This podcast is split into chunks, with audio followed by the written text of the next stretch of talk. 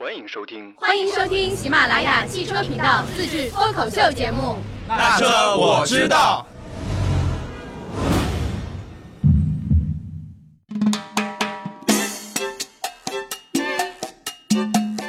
Hello，大家好，欢迎收听本期的那车我知道。今天咱们来说一下成都车展，因为成都车展九月五日就进入媒体日了。当然了，这也是一期不太正经的汽车节目，因为除了车展的指南呢，范范还准备了去成都怎么样吃的精彩内容。接下来呢，二姐先来一段比较正经的成都车展的预热。我们先来看一下成都车展的一个大致的概况。今年的成都车展是第二十二届，它的举办日期是九月五日到十四日。地点是在中国西部国际博览城。本届的车展呢，它是启用的一个全新的主题，主题叫什么呢？就是智慧融成乐驾未来。威是那个比威的这个威啊。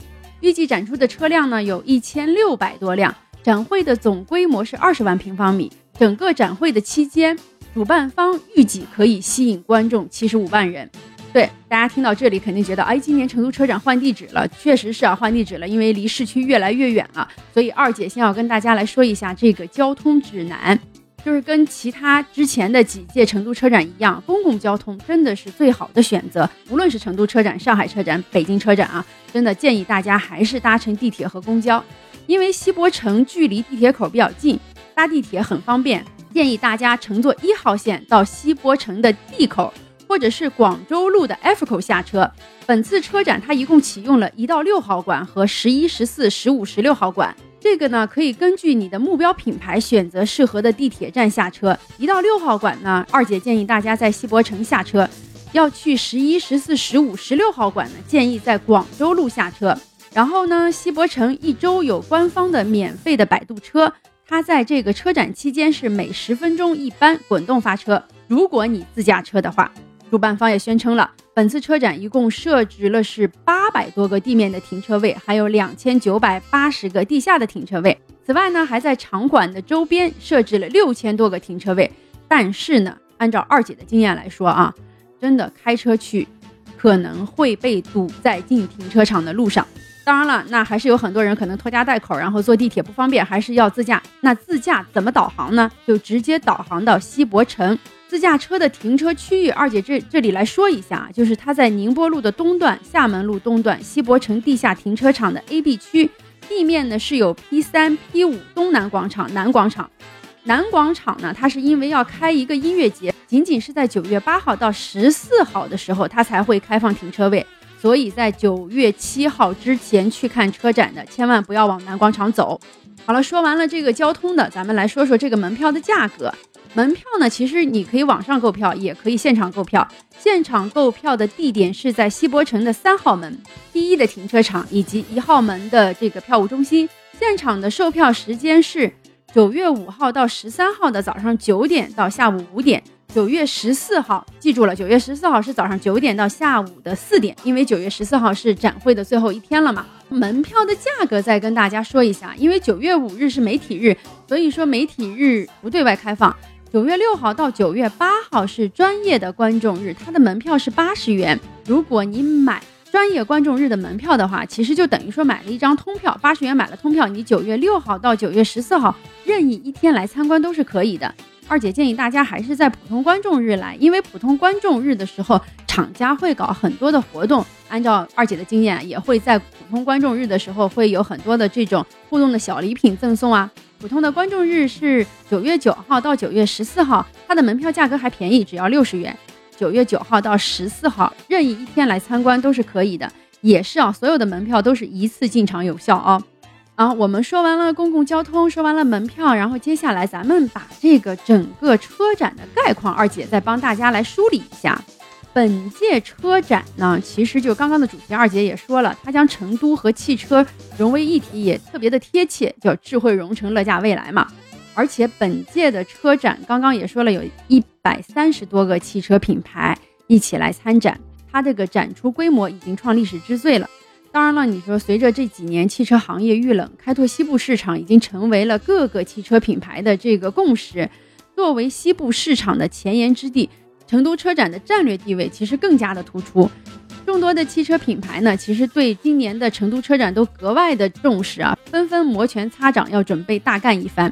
而根据官方的消息呢，本届车展将覆盖十一个展馆，还包括室外的展场，总规模是比去年增长了百分之三十，创历史之最。奔驰、宝马、长城、奥迪、雷克萨斯这些热门的品牌展出的面积也会大幅的提升，还有很多重磅的车型也要亮相。成都车展首次开发新能源展区。这个展区的设立也是成都车展持续向国际化车展这个标准去迈进的这个必经之路啊。这个新能源专区呢，二姐看了看，它其实包括了现在所有的这个热门的新能源汽车都会在这个专区亮相，众多的一些新的技术啊、新的亮点也会在本次的成都车展去发布，还有一些众多的豪车也是来纷纷的抢占成都的车市啊。本届的成都车展的话，宝马、奔驰、奥迪这三大德系品牌肯定是全部来参加的。因为不同于北京和广州车展，成都车展在普通观众日，好多经销商进驻，他们是可以卖车的。然后据二姐了解，宝马已经率先拿下了三千平方米的巨型的展位。奔驰呢，其实在本届成都车展上也会发布很多新车，包括他们最新的电动车 EQC 也会在成都车展上亮相。如果大家对这款车关注的话，不妨到奔驰的展台，然后去看一看。那接下来呢，二姐再跟大家来说一说这十一个展馆，哪个展馆有什么好看的车型？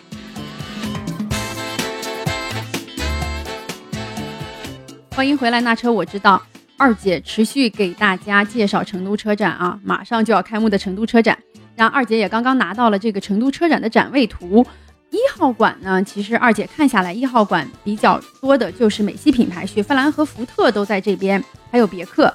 二号馆呢是上汽大众、领克也在二号馆。三号馆等于说是日系馆了啊，呃，广汽丰田、丰田、一汽丰田、东风日产、东风 Honda 都在这个三号馆。四号馆。两大豪华品牌都在四号馆，雷克萨斯和奔驰。接下来我们来到五号馆，五号馆和六号馆其实它的这个品牌都特别多。五号馆广汽轰达在五号馆，广菲克、广汽三菱等于说是被广汽集团拿下了这个五号馆，还有广汽传祺也都在五号馆。六号馆，六号馆就厉害了，六号馆就是一个豪车馆，宾利呀、兰博基尼呀、保时捷啊。玛莎拉蒂啊，劳斯莱斯都在六号馆。那刚刚二姐也说了，如果你只想看豪车馆的话，哎，那建议大家乘坐一号线到西博城下车，西博城下车进六号馆特别的方便。然后接下来十号馆，十号馆就是刚刚说的新能源的展区。这个十号馆呢，有爱驰汽车、小鹏汽车、威马汽车、蔚来汽车。十号馆还有一个比较特殊的地方，就是十号馆有一个汽车文化博物馆。当然了，我拿到的只是一个展位图，具体这个汽车文化博物馆里面有什么东西，那等到九月五号的时候，二姐先去帮大家去探探营啊。十一号馆呢，也是一个比较多车型的馆，基本上是被东风集团给占据了。东风风光啊、风神啊、启辰啊，然后东风悦达起亚、风行都在这个十一号馆。十四号馆，十四号馆也是一个豪车馆啊。除了有宝马三千平米的宝马大展台之外呢，旁边是凯迪拉克、英菲尼迪、林肯、阿尔法罗密欧，还有天际汽车、比亚迪新能源汽车都在十四号馆。十五号馆等于说是大众馆了，大众进口汽车啊，然后一汽大众都在十五号馆，呃，捷豹路虎也在十五号馆，然后吉利也在十五号馆。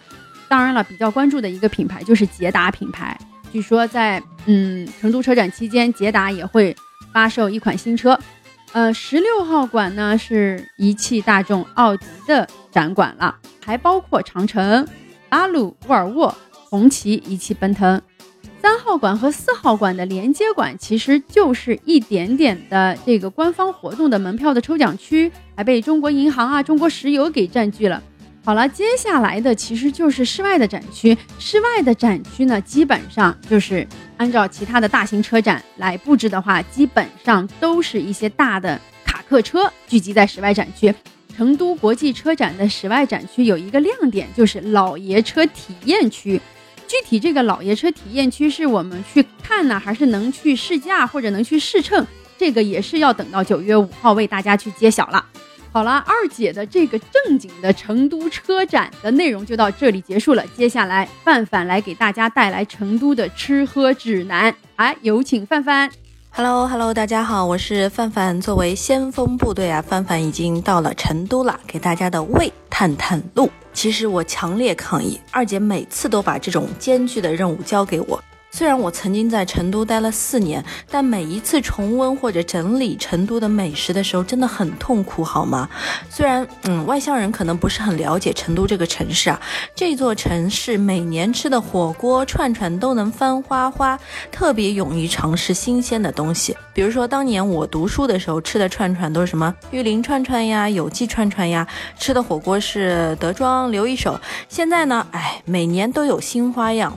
论吃，成都人怕过谁？好了，讲正题啊。去年成都车展的时候，我们推荐了好几家火锅串串店。今年呢，我们会继续推荐一些比较有特色的火锅店。这个川味火锅是已经风靡了全国各地，你在哪儿都能吃得到德庄啊、大龙燚、小龙坎、川西坝子这些。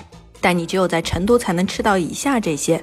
首先声明，以下所有火锅当然是以香辣味的最爽了。我们也不推荐具体的店家，大家可以到了住的地方呢，打开大众点评，把想吃的火锅输入进去，选出你看着想去的，比如说评价、环境啊、口碑啊这些方面都还可以的，看着想去的店去吃就行了。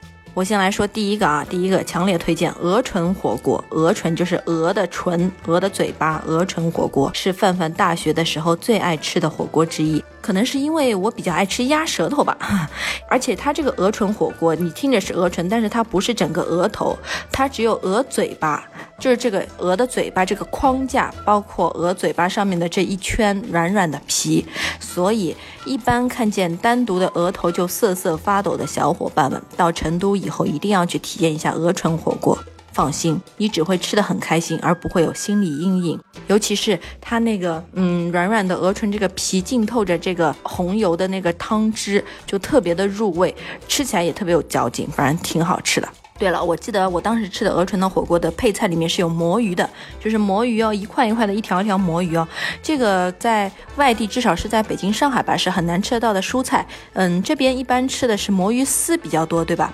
我记得那年一个人可以吃近十个鹅唇，那种嚼劲和味道，让人过了十年都没齿难忘。第二个是兔头火锅，对，是兔头，不是掉头发的秃头火锅。兔头呢，现在是被越来越多的外乡人接受了，但是我们经常是以冷吃为主。就比如说，你是在各种的熟食店里面买了回家，看个电视，配个酒什么的。当然，冷吃兔头同样也一定要选香辣味的，五香味的绝对是踩雷，尤其是对于刚刚吃兔子头的人啊。然后回归兔头火锅哈，你可以选择既有兔头又有兔肉的火锅，因为吃过兔子肉的小伙伴都知道，兔肉它是有荤中之素的称号，就是没有多余的油脂，而且肉还是有一点点干柴。如果往这个火锅里面一放啊，浸透了香香的火锅高汤。那个肉简直是美味极了，蒿儿鱼火锅，蒿儿鱼，蒿儿鱼，蒿就是耗子的意思的那个蒿，学名呢叫做绿鳍马面豚，又称马面鱼、橡皮鱼、面包鱼、烧烤鱼、扒皮鱼、老鼠鱼等等。为什么呢？因为它的脑袋占了整条鱼的百分之五十，而且这个鱼脑袋的肉很少，也不好吃。所以我们在吃耗儿鱼火锅的时候，你会发现这些耗儿鱼都没有脑袋的。为什么？因为它这个头不好吃。如果再运来运去，因为有运输嘛，运来运去的时候还反而增加运输的成本。所以在最初运之前，大家都会选择先把它头给砍掉。所以我们吃到耗儿鱼的时候，基本上都见不到耗儿鱼的脑袋。但是其实它的脑袋还挺萌的。但是它身上的肉又和脑袋不一样，是很鲜嫩的，煮两分钟就能吃。关键是它的身上只有一根大刺，并没有折磨人的小刺。这也是为什么四川人那么爱吃耗儿鱼火锅的原因，又入味，吃起来又不麻烦，对不对？简直棒呆了！耙泥鳅火锅，这里的“耙”啊，就是九齿钉耙的“耙”，这个字也是四川特色啊，就是软的意思。你像比如说，四川姑娘都很喜欢亲切的称呼自己的老公叫“耙耳朵”。哎，你看我这个四川话是不是很标准？耙耳朵就是怕老婆的意思嘛。然后扒泥鳅呢，就是把泥鳅煮的软软的。啊，这里应该是适合很多爱美的小姐姐们吃的美食哦。因为泥鳅味道很鲜美，营养呢也很丰富，含蛋白质较高，而且脂肪较低，能降脂降压，所以既是美味佳肴，又是大众食品。素有“天上的斑鸠，地下的泥鳅”，还有“水中人参”这个美誉啊。去成都的小伙伴们是可千万不要错过这道美食啊！毛肚火锅，哎，爱吃毛肚的朋友们的福音。毛肚火锅里面主要的食材就是毛肚、牛肝、牛腰这些，原料呢很多样，味鲜麻辣，而且汤汁浓稠。吃的人可以自己烫自己吃，别有一番风味。听说啊，毛肚火锅是起源于重庆，正宗的毛肚火锅是炉子在桌子的下面，桌子中间呢又有一个大洞，上面安了一个大锅，里面分成若干格子，就是一人一格，就像九宫格一样。你素不相识的人，大家也可以坐在一起吃，吃一口锅。除了冬季上市之外呢，春秋特别是盛夏，因为现在夏天也是有空调了嘛，吃的人呢汗流浃背，就别有一番趣情和风味。第六个就是最后一个啊，是最近流行的甲鱼火锅，是不是这个材质是越来越狠了？当初读书的时候可是见都没见过甲鱼啊，现在寝室群里面的小伙伴们说，哎呀，最近成都流行吃这个。好吧，我看过吃过的小伙伴介绍，这个甲鱼火锅呢是先等厨师炒好甲鱼端上来，再加汤加热，煮开一会儿就可以吃。而且甲鱼肉质鲜美，火锅的味道呢也会比清炖的更好吃一些。觉得川味火锅吃腻的小伙伴，这次可以去尝一尝这个。而且我在大众点评上搜了一些店啊，不要害怕，人均也不是特别贵，百元不到啊。火锅就推荐到这儿了，推荐的太多你们也吃不了。嗯，因为过去也就那么几天，就算你一天吃六顿啊，这个肠胃也受不了，对吧？接下来呢，我们会推荐一些特色的菜品，这些也是基本上除了四川地区之外，很少能在外面吃到正宗的，所以竖起耳朵好好听哦。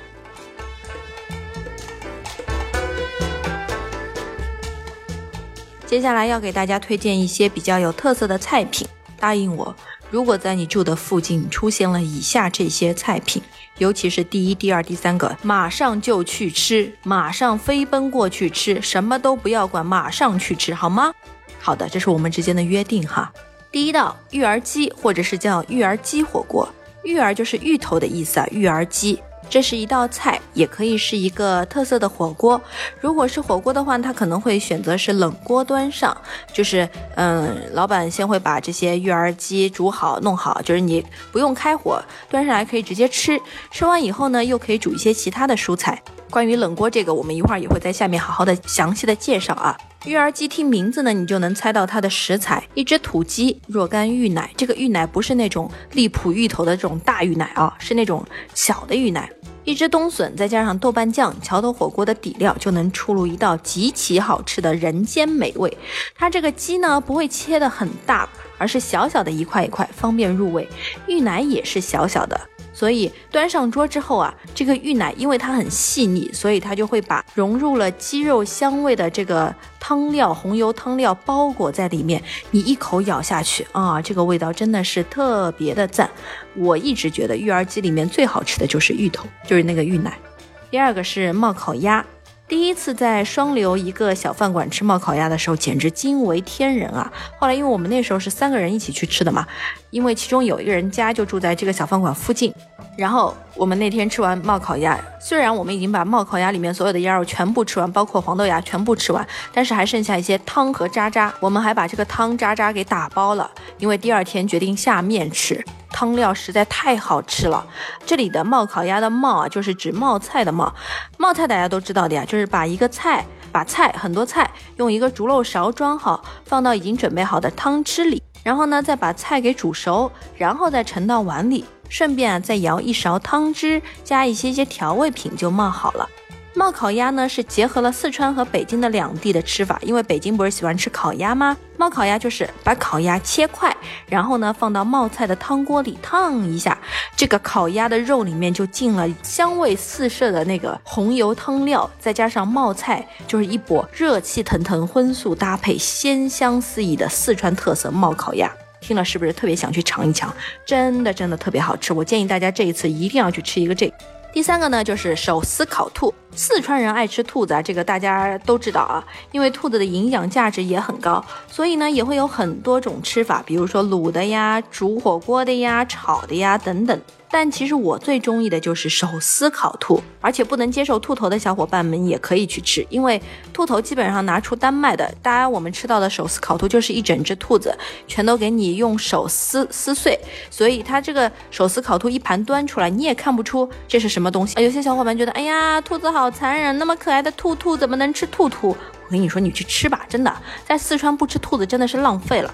手撕烤兔啊，肉厚的地方呢，醇香爬软，就咬下去软软的，很香；肉薄的地方啊，因为它肉薄嘛，你烤一烤之后就会变得酥香劲脆，所以是成都夜排档首选下酒菜，而且男女皆宜哦，男女都能吃哦。呃，我在大学的时候常吃的是虹口烤兔，那个时候基本上是十九块钱一只，现在一只烤兔起码也要五六十了啊。接下来推荐的一道菜就是冷锅鱼啊，刚刚说会详细的说一下。冷锅鱼呢是一道色香味俱全的传统名菜，起源于四川的东坡区，对，就是你想的那个东坡。因为传说中啊，这个冷锅鱼是苏东坡所创，这苏东坡也是吃货哈，又是东坡肉，又是东坡鱼，好不是又是冷锅鱼。听这个名字呢，你千万不要以为这个冷锅鱼是放在冰箱里面冰一冰拿出来吃的，其实这个东西是热的，就是刚刚说的，老板事先给你煮好。端上来马上能吃，因为火锅的话端上来我们是要烧锅的，对吧？火要把它打起来的，这个是不用打锅就可以直接吃。吃完了里面的这些鱼啊，你可以跟老板说，老板我再加一点鱼排，或者老板再给我加一点鱼肚子，或者老板再给我加一点鱼头，这些都可以跟老板提要求。也可以煮一些蔬菜，比如说加一些豆皮、藕、木耳、金针菇啊，各种生菜这些。除了冷锅鱼之外呢，还有冷锅鸡、冷。冷锅兔、冷锅育儿鸡这些冷锅鱼里面呢，又常吃的是梭边鱼，因为梭边鱼肉厚无刺，皮滑肉嫩，肥美味浓，营养价值极高。梭边鱼火锅的特点啊是辣而不燥，就是你虽然辣，但吃了不干燥，口感呢爽滑细腻，鱼肉嫩而鲜美，再配以原汤特制的味碟啊，别有一番风味。对了，冷锅鱼里面有一些还会放那个黄辣丁，还有那个包括火锅里面也会放黄辣丁，因为现在黄辣丁这个也是近几年特别流行吃的，又爱吃鱼爱吃川味火锅的小伙伴们一定爱吃黄辣丁啊。这个鱼呢，全身没鳞片，就长得像泥鳅一样，但是它跟泥鳅本质区别就是它是遍体通黄，喜欢在闽江里游，江鱼嘛，所以它的肉质呢也很鲜嫩，而且营养价值特别高。最后一个啊是介绍一下钵钵鸡，我觉得应该很多人对钵钵鸡都挺熟悉的吧，因为上海啊、北京啊很多主打川菜系的餐厅的菜单上都能看见这仨字。但是呢，端上来的都是冷的鸡。虽然这个端上来的鸡这个是传统的吃法，但是也是给了广大的吃货朋友，尤其是去成都玩的吃货朋友的一个误导啊。再次声明，成都小吃的钵钵鸡里面真的没有那种纯鸡肉、整只鸡的那种。啊，虽然最初的时候，这个饽饽，饽饽就是一种盛器嘛，就是在这个饽饽里面煮鸡嘛，饽饽里面是有鸡的。当时讲究人吃的时候，还会配一碗鸡汤就饭吃。但随着慢慢的发展呢，纯鸡肉基本上已经退出了舞台。不过鸡皮、鸡爪、鸭胗、毛肚这些食材就一拥而上，包括现在还有素菜，就是那个花菜呀、木耳啊、藕片啊、青笋啊、金针菇啊这些。当然猪耳朵这些、猪皮这些也也已经加入了钵钵鸡的大家庭。总之，钵钵鸡里面的配菜是特别特别的多。然后呢，它这个薄薄啊，里面是冷的那个汤汁，是商家精心调配的，红红的，撒上白芝麻的这个汤汁，然后把这些食材串在一根根竹签上，浸在这个汤汁里面。虽然这个汤汁是冷的，但是吃起来特别的好吃。反正我觉得我夏天挺喜欢吃的，冬天也很喜欢吃。好了，我发现了，书读的少，形容好吃的说来说去都是好吃极了，好吃极了。那么好吃的也就介绍到这儿，大家去了成都呢，就尽情的吃。拉肚子啊，也就拉了；减肥也就别管了，反正会拉肚子，对吧？不过有些他也可能拉不出肚子，不然呢，真的过了这村就没有这店了。嗯，没有去成都的呢，可以先把这个收藏起来，到了成都啊，听一听，花十几分钟听一听，你就知道你到成都该吃些什么了。顺便也再请大家期待一下明年的成都车展，范范又会给大家推荐哪些好吃的呢？好啦，我们正经的车展报道时再见哦。谢谢范范的分享，明天成都车展就开始了，我们汽车频道的小伙伴基本上都要到成都车展去。下周呢，二姐将跟小伙伴一起给大家带来成都车展的详细内容，也请大家持续关注我们喜马拉雅汽车频道。然后，喜马拉雅汽车频道呢，在成都车展期间也会推出成都车展的专区，会有海量的内容给那些不方便看、方便听的小伙伴去听车展。好了，本期的那车我知道就到这里结束了，我们下期再见，拜拜。